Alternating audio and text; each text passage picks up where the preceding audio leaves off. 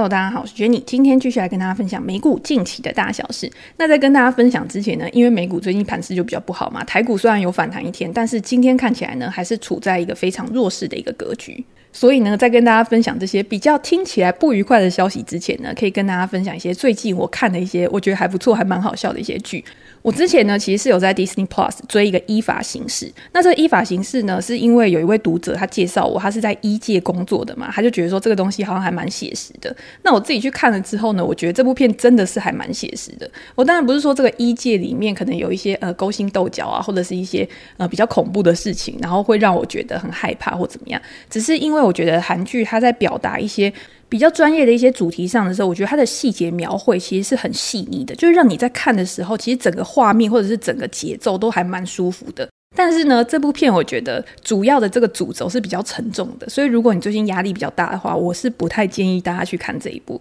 大家可以去看 Netflix 上的一部新的喜剧片，这部喜剧片呢是马克华伯格跟凯文哈特一起演的，英文片名呢叫做《Me Time》，那中文片名叫做《最狂 Me Time》。那里面呢，其实我觉得还蛮好笑，就是我觉得马克华伯格好像每次都会演一些像之前什么肌肉男啊、最强老爹这一系列的，然后他在里面就是豪放不羁，反正就是整个人就是很漂泊啊，然后很像一个浪子。这样子，然后去影响旁边的人，所以每次看到这部片的时候，我会觉得说他的戏路好像都还蛮一致的，但是里面的剧情呢，当然是不一样嘛。那因为我是跟杰哥一起看的，杰哥那时候看的时候，他笑得比我还开心，他就觉得说，哎，我怎么好像都猜不到后面的一个剧情？反正整体的剧情就是这样，就是凯文他他其实是演一个有点像是在家带小孩的这个家庭主妇，那不是说哦他今天没能力，或者是他不想出去，只是因为他全力的支持他的老婆去做他想要做的一个事业。那在这个过程当中呢，当然大大家知道世俗的眼光，可能就会对他有一些呃误解啊，或者是一些嘲笑啊、戏谑啊。但是呢，这个马克华伯格就是扮演他的好朋友嘛，他其实也是很支持他的，只是他是一个非常的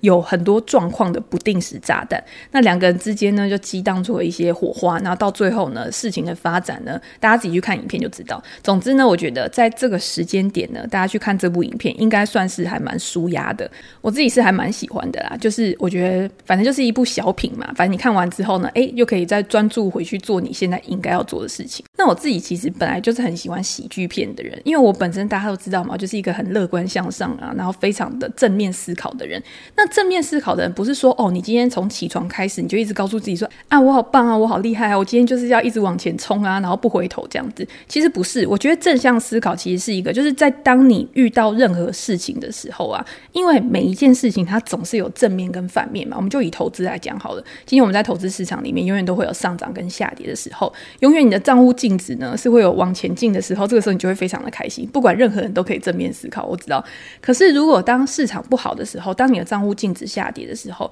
又或者是我现在刚好握有一笔就是已经账上亏损非常多的一个标的，我不知道怎么样去处理的时候，这个时候我觉得正向思考对我的帮助就非常大。那怎么说呢？是因为当遇到任何问题的时候啊，不只是投资嘛，人生啊，工作上面的时候，我们在看到问题的时候，我们都会想说：诶，要是我当初怎么怎么样的话，我现在就不会沦落到这样子的一个地步。要是我怎样，就是永远都是活在懊悔之中，永远都会觉得说：啊，我之前如果怎么样改变我自己的做法的话，我现在可能就不会有一个这么不好的一个结果。可是对于正向思考，就是对于像我这一类的人来说，我提供给大家做参考。我在遇到问题的时候啊，我都会去想说，过去的东西是我没有办法去改变的。我当然知道，诶，过去我一定是做错了什么，才会导致结果不如预期。我我会去修改我自己的想法，或者是我去调整我自己的一个策略。但是呢，最重要的是当下跟未来，我现在应该要做一些什么事情，才可以去改变我的未来，才可以让我的未来去拉回正轨。所以，当我们现在我们的投资组合，或者是我们账上的某一个标的，它已经陷入了一个巨大的损失，让你不知所措的时候，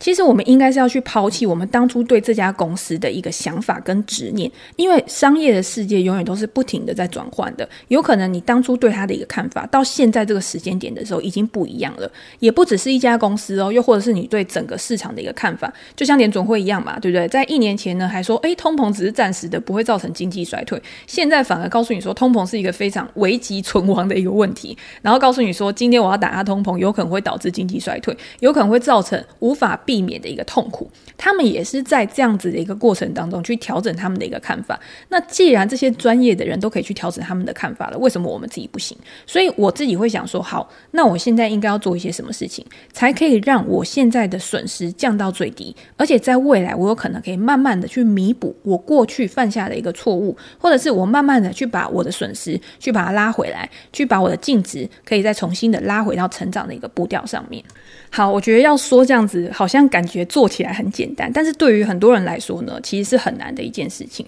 不然就不会有人一直深陷在一些想法里面，他没有办法跳出来，他钻牛角尖。所以以这个时候呢，我觉得还有另外一个解法，也可以提供给大家参考。我之前看寰宇有一本书啊，好像是心理学博士教你如何交易这一类的书籍，那到时候我再去找一下，就是我之前有写过分享的一个心得。那那时候我看到那本书的时候，其实我会觉得还蛮受用的原因，是因为为什么交易会跟心理学有关系？就像我们常常在做投资的时候，我们也会去读一些行为经济学的书嘛。就是因为在做交易的时候，我们毕竟不是机器人，我们不是 AI，我们不是程式交易。我们在做每一个决策的时候啊，都会受到心理情绪的一个影响。那在这样子的一个情况之下，当你面对你内心的恐惧，当你面对整个市场的不确定性的时候，其实要怎么样去做情绪控管？除了资金控管，除了资产配置之外，情绪控管也是在做成功交易非常重要的一环。你如果可以很好的去控制你自己的情绪，那你就可以去做出更冷静、更好的一个决策。那在里面呢，他就有讲说，诶，你今天如果你想要做好交易的话，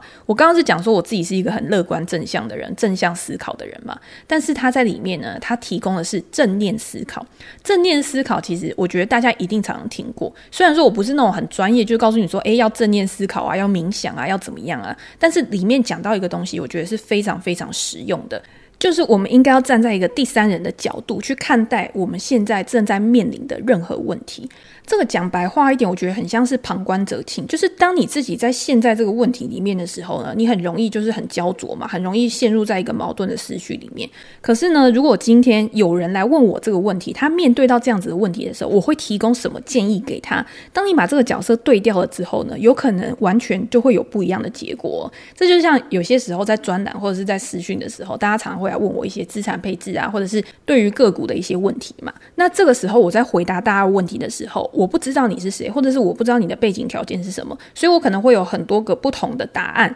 然后提供给你，让你去做选择。那我在提供这些选择的时候，通常都是处在一个比较客观的一个心态。我觉得就举一个例子好，就最近专栏呢，其实有一位读者他就有问我 Teladoc 一个问题。大家都知道远距医疗 Teladoc 是之前非常非常热门，到现在 ARK 和 Cathie Wood 他都还在持续买进的一家远距医疗公司嘛。那在之前呢，因为它是非常受到市场瞩目，然后还有非常高速的一个股价飙涨。可是呢，现在的股价其实已经跌到了非常非常低。它从最高大概三百五十块美元一股哦，到现在只剩下大概三十美元的一个价格。那中间发生了什么事情？当然非常多嘛，包括他前阵子也有做一些商誉减值，因为他之前并购了另外一家慢性病医疗管理的 Livongo 这家公司嘛，所以呢，当初的溢价或者是他收购这个商誉价值非常高，然后去减值了之后呢，也让这个股价受到蛮重的一个伤害的。好，那这位读者呢，就是说他当初的成本大概就是在一百四十块左右，可是现在已经跌到三十几块，他不知知道要怎么办？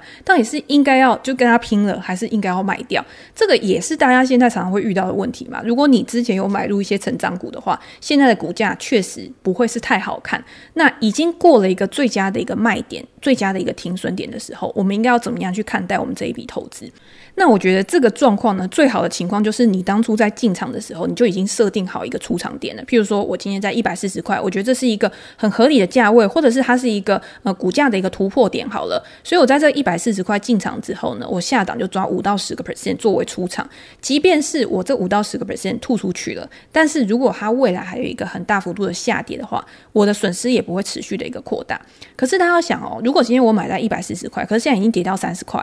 等于是我现在账面上的损失可能已经超过了七八十个 percent 以上了嘛？这个时候要卖，其实是一个很难决定，而且是一个非常尴尬的位置。你说今天我已经跌到三十块了，好，虽然说它离零块可能还有三十块的一个空间，但是真的有多少公司它会跌到十块钱以下，或者是它下面的一个下档，到底还有多少空间可以跌？我觉得这个是很难去预估的。相比于它可能面临到某一些催化剂，它的一个上涨空间，我觉得在现在这个时时间点卖，对于某些人来说，或者是对于某些情况来说，真的会卖在阿呆股。所以我在专栏回答这一位读者的时候，我就说，现在卖真的是有一点难决定的原因，是因为当初的成本跟目前的一个现价其实差距真的是太大了。因为我们买这种成长股，你不可能完全都是看公司估值嘛，对不对？我们一定还会看一些动能的成分啊。所以在这样子的一个情况之下，当你的这个中间的差距拉得这么大的时候，我觉得现在要谈卖出，其实是有一点为时已晚。但是我们这时候要去讲啦，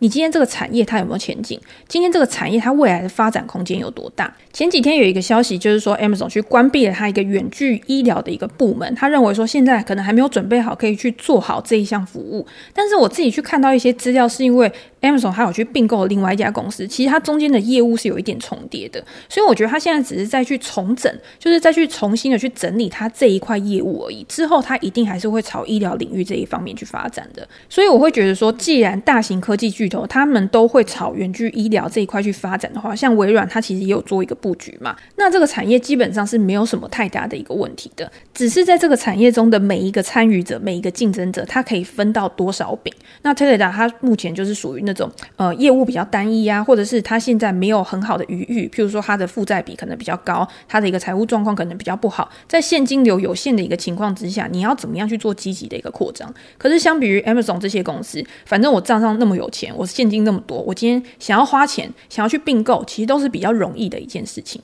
所以我觉得 Tesla 在这一块呢，虽然说未来的一个前景发展空间是很大的，但是它会比较辛苦。就算之后有转机好了，我觉得也是需要一段时间，让它可以重新的回到上升趋势上面。好，第二个有可能的就是今天我的资金全部都压在 t e d a 这个公司上面。我们刚刚讲的是产业趋势嘛，就是你到底要不要投资在这个产业趋势上。第二个去想的就是我今天我的资金到底要不要压注在这家公司上面。这个就变成说，从我看市场这个角度，变成我看我个人的一个资金配置，看我个人的一个分配状况。这是以我个人的条件来衡量的。如果我今天在市场上面看到一个更好的标的，如果我今天在市场上面看到一个可以让我的资金发挥更大效能的地方，譬如说我今天投资在 Tesla 上面，跟我投资在 Apple 上面，Apple 只是一个比喻哈，投资在 Apple 上面，哪一家公司在未来为我带来的一个效益是更大的？在一个客观的比较，在一个比较深入的研究之后呢，如果 Apple 这家公司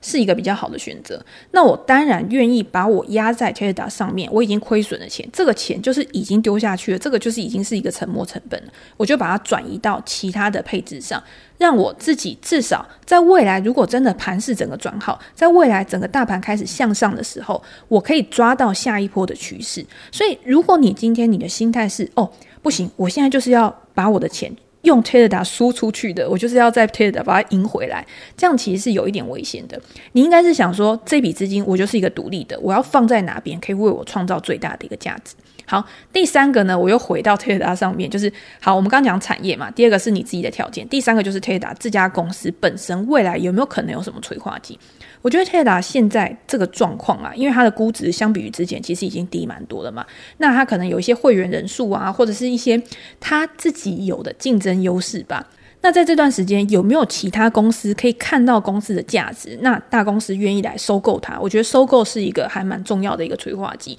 那也可以很快的，就是让 Tesla 这家公司的股价突然跃升。但是大家要想哦，现在就是在一个经济可能比较保守，未来可能会有衰退的一个状况，有没有公司愿意去做这样子的一个风险，去做这样子一个尝试？我觉得目前的几率是比较低的。所以不管怎么样去衡量呢，我觉得现在这个状况呢，我自己如果看到更好的。标的我可能就会把它移出去了，又或者是我如果今天觉得说未来大盘有可能还会再维持一个弱势，还会再持续下跌。这两天有一个读者就有问我嘛，他就有说，诶，我现在如果想要去增加我的现金配置比例啊，我今天想要去增加我的现金部位的话，我应该要先卖出手上的哪一类的部位？这个问题其实很有趣哦，因为大家都会觉得说，哦，今天要下跌了，那我第一个想要卖出的，大家都不会去卖赔钱的股票，大家都很喜欢去卖自己赚钱的股票。譬如说我一档股票现在拉回了，我可能从赚五十个 percent、七十个 percent 到现在可能只剩赚二十个 percent。那另外一档股票呢，是我买了之后，我从来就没有赚钱过，我现在还赔了三十个 percent。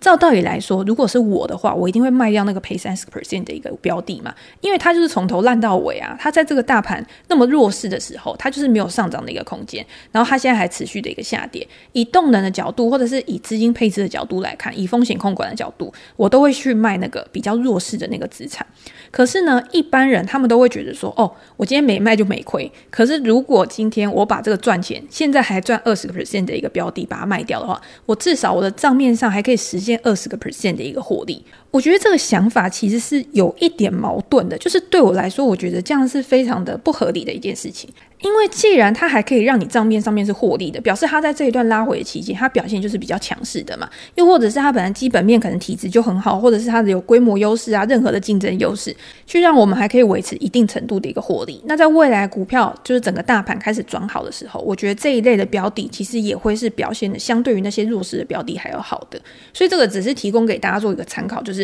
我们今天在想我们自己的资金配置的时候，第一个是。今天，如果我们自己陷入在一个死胡同里面，没有办法跳脱出来的时候，你就假装是别人遇到这个问题在问你，然后你会怎么去回答他？如果遇到这样的状况的时候，你会建议他怎么样去做？那这样子就是让你可以去重新思考你现在自己的一个定位嘛。第二个就是你要把你自己的资金，然后每一笔部位去分开来看，不要把所有的成本啊、获利啊全部都搞在一起。其实有的时候你分开来看，反而会对未来的规划呢，其实是会更清楚，而且做出更正确的一个决定，对你。自己一定是最好的、最适合你的那一个选择。好，那最后呢，其实就跟大家分享，就是我在《华尔街日报》其实也有看到一篇文章，我觉得写的还蛮实用的。这篇文章呢，就是在现在这个阶段，因为市场上面多空，其实我觉得都有啦。即便到了现在这么悲观的一个阶段啊，还是有一些投资人他会认为说，诶。就是在这种跌烂的一个时间点呢，反而显现出很多好公司它的一个价值，可以让你在这个时间点去捡便宜的。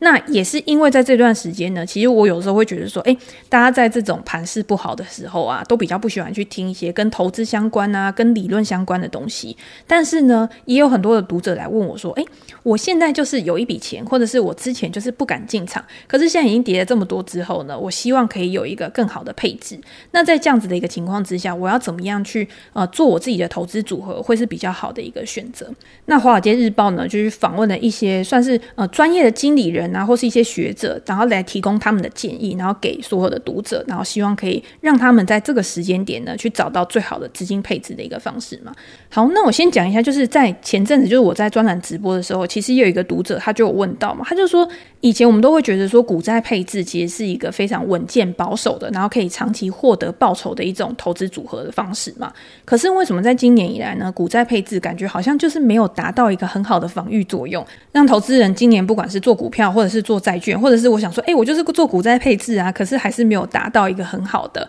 一个作用。好，那这个东西呢，其实股债大家会觉得说我今天做股债啊，就是去平衡我的资产报酬波动嘛，所以可以让我更稳健，然后可以长期更好去握着我的投资组合。但是呢，这个是有分一些阶段的，譬如说我现在我的整个市场的景气是处在复苏期还是处在一个衰退期？当市场是处在一个景气复苏的一个周期的时候，通膨逐渐的去升温，我们可以看到商品的价格、原物料的价格都持续的一个上涨。这个时候，你就会看到，不管今天是股票、债市，都是同向的。股票市场当然就是因为企业的盈余持续的增加，然后买气啊、需求啊持续的上升，去推升资产的一个价格嘛。那债券有可能是因为维持一个呃非常宽松的一个环境嘛，低利率去导致债券价格持续的一个攀升。好，那当景气到一个非常热络的一个程度，通膨上升到联总会开始受不了的程度，就像现在开始持续的去升息，已经升息好几次，九月可能又要再升息三码的一个情况之下，股债就会开始齐跌了。股票的估值下拉，然后债券的跟它的殖利率，因为它是反向关系嘛，所以会导致债券价格在最近大家可以看到也有很明显的一个下跌。好，那现在如果我们换一个场景好了，如果今天整个经济它不是处在一个复苏的阶段，它是开始真的去陷入到一个衰退、紧缩的一个周期的时候，我们除了看到诶，现在债券殖利率上升。美元也开始转强，然后现在处在一个高档的位置嘛，商品价格开始持续的去下跌的时候，这个时候我们或许就可以慢慢的开始去看到股市跟债市它的一个反向关系开始去出现了。因为呢，当整个经济开始去陷入到衰退的一个周期的时候，大家也希望可以去持有一些保护性、防御性。确定性比较高的一些资产，债券跟股票不一样的地方就是，股票你在买入的时候，你是买入一家公司未来的一个成长，所以你希望这家公司它的营收、它的获利可以持续的去增加，它的盈余可以配息给股东，然后可以让我们跟着这家公司持续的去成长。可是债券不一样，债券当它发债，你去买入这家公司的债券的时候，你已经知道你未来的收益是多少了。你可以用它的一个发行价格，它现在目前债券的价格跟它的殖利率去推算说，哦，好，那我的可以拿到的报酬率是多少？这些东西都已经是可以算出来的。所以，当在不确定性升高，或者是当现在经济陷入衰退的时候，只要这家公司它没有倒，它还可以持续去营运，它有现金流可以去支付它的债息的时候，其实拥有债券就是一个呃保本的事情嘛。所以你也不需要太去想说，诶，这家公司未来会怎么样？它未来的成长性是什么？你只要可以准准的复习给我。就没事了，你也不会对这家公司有更多的一个要求。好，那现在呢，其实我们也不用想的那么复杂嘛。大家讲的股债配置，就是我今天配在大盘，然后跟综合型的债券的 ETF 上面，然后去做股债的一个配置。那也是因为今年呢，就是因为处在一个升息的一个周期嘛，所以股票跟债券都在持续的一个下跌。可是现在慢慢的，大家可以开始看到啦，诶，市场对于未来经济衰退的疑虑升高，所以有没有可能债券在现在值利率开始升高的当下，它也开始变得更有吸引力，会吸引更多市场的资金。一开始可能是大型的机构啊、养老金啊、避险基金啊这些东西进去，可是呢，慢慢的，当债息去超过公司可能会支付的股息。当这样的情况发生的时候，其实市场的资金，不管今天是大型机构、散户，其实都会开始慢慢的去做转移嘛。所以，如果以一个长期投资的角度来看的话，我不会觉得股债配置到现在是一个已经过时的，或者是已经呃不适用的一种投资组合配置，因为我觉得它就是很单纯，然后它是具有时间过去的历史记录，然后去告诉我们说，哦，这个东西这个投资组合是可行的，你不用想的太多，你就可以去很简单的去达到的。那在我们去做。这种股债配置的时候，譬如说我们可能用六十四十啊、五十五十啊这种预设好的比例，然后去做配置的时候，因为每一年每一年，不管今天是股票或者是债券，它的一个资产价格都是会波动的嘛。你每一年你定期的再去做再平衡，譬如说现在股票下跌了，所以你本来设定六十四十的一个配置，六十的股票，结果因为股票下跌了，所以它会变成五十个 percent，它就下滑了嘛。可是你在定期每一年去做再平衡的时候，你再去把它添加到你原本应该设定的一个比例，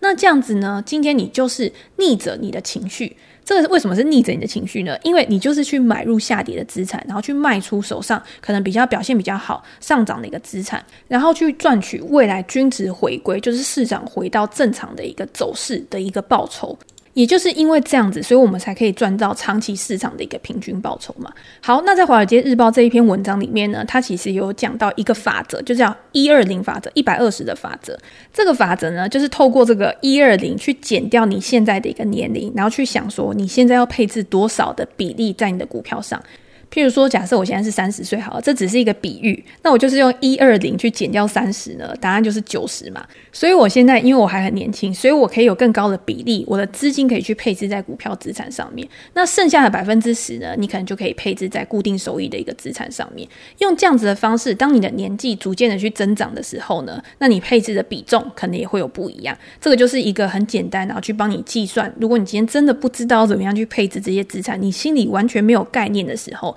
我觉得有时候这种数字就是去帮助你做一个参考嘛。好，可是呢，这个九十个 percent 的一个股票资产，它也不是说哦，你今天就是全部就是去买入你想要的股票就好，你还是要去思考，在现在这个时间点，哪一些股票是比较适合去做配置的。譬如说大盘，我觉得大盘就是一个很好去配置的一个标的嘛。你今天也不用想太多，我就是做一个分散广泛的一个投资。那如果今天你是做主动选股的话，那在这篇文章里面，它也有说，现在这个时机呢，其实更好的是去买入一些防御型啊。价值型啊，或者是它可以持续的去配发股息的一些公司，譬如说像必须消费、医疗保健、金融、公用事业这一些的，就是在整个大环境比较不好的时候，他们还是有。现金，他们还是有充沛的现金流，可以去支付股息，或者是去回购股票，去把现金返还给他们的股东的。这个呢，是在现在这个阶段比较好去配置的一些资产。好，那如果今天是我啦，因为刚刚这个只是他们的一个建议嘛。如果今天是我的话，我还是会比较喜欢就是配在大盘上面，因为我觉得今天拉回，或者是今天经济衰退，或者是今天面临到任何的意外状况的时候，我觉得这个都是短期的。也就是我们看过去的一些历史记录啊，今天空头。头市场跟多头市场，其实在这个市场里面循环就是会不断的交替发生。可是空头通常都是短于多头市场的，尤其是很多的这种单日的最大涨幅啊，其实都是发生在空头市场。如果你今天去错过了这一些单日最大的涨幅的话，其实对于你整体的报酬率来说，还是会有影响。所以我觉得，如果你今天买大盘的话，就比较不会有这样子的一个问题嘛。又或者是你把这个九十 percent 的比例，因为我们刚刚算三十岁就是九十个 percent 嘛，九十个 percent 的比例，你可能把三分之二拿去配置在大盘，然后三分之一呢去配置在你觉得不错的一些标的上面。我觉得这个也是一个好的方法，然后让大家去做一个参考，就是。很多东西都是弹性的，你只要想说，你有没有办法去承担你配置在这些投资组合上面它造成的波动，跟为你带来的一些情绪上面的压力，你要怎么样去调试？如果 OK 的话，其实它就是一个专属于你、适合你的投资组合。好，那接下来这篇文章，我觉得还有讲到一个，我觉得还蛮有趣的。他就说，很多人在这种空头的时候啊，他也会去想说，诶，我要怎么样去做我的股票投资啊？我要怎么样去做我的资产配置啊？其实呢，大多数就是在我们现在这种还生产力非常旺盛的一个年纪啊，其实最大的资产不是我们今天诶，我们累积的储蓄啊，我们靠投资赚的收益啊，或什么之类，而是我们在本业上面为我们带来这个固定的现金流。这个现金流呢，其实跟你的投资收益这些都是没有关系，跟整个市场的表现其实是没有什么关系的，它是跟你的专业能力是有关系的。这会让我想到，就是巴菲特今年在股东会的时候，不是说最大最好的投资就是投资自己嘛？你今天你去加强你自己的能力之后，你未来你想要去扩展你的能力圈，你想要去扩展你的事业、你的工作，去增加你的额外的收入跟财富，其实都是相对比较容易的。这个东西都是一点一滴的积累，而不是说哦，我现在去签个乐透，然后我就直接暴富，这个几率是非常低的。所以呢，在现在这个当下，其实去投资自己是很重要的一件事情。那工资呢，当然就是它为你带来很好的一个现金流，然后让你在未来呢持续的升迁，然后带来更多的现金流的时候，我现在就算我保持了一些现金作为短期的避风港，也是没关系的啊。因为我不会因为持有现金而让我的生活受到什么样的影响，可是我却有可能因为我手上完全没有现金而造成一些流动性的风险。所以呢，我觉得他讲的这个东西其实很有道理。就是我觉得大家，因为大家都是做投资的嘛，大家不用有一个执念，就是觉得说，哦，我今天好像不做投资，我就会怎么样，我就怎么样。我今天不做投资，我未来好像我的老年生活就会过得很惨。其实有的时候，投资不只是投资在股票市场上面，投资是很广泛的一个代称。不管你今天是投资自己投资呃实体的一些资产啊，或者是创业也是一种投资嘛。其实我以前常常讲说，我觉得创业也是一个很好的投资。只要你今天你把你的资金，你把你的资本去配置在未来有可能为你带来现金流的地方，这些东西都可以称作是投资。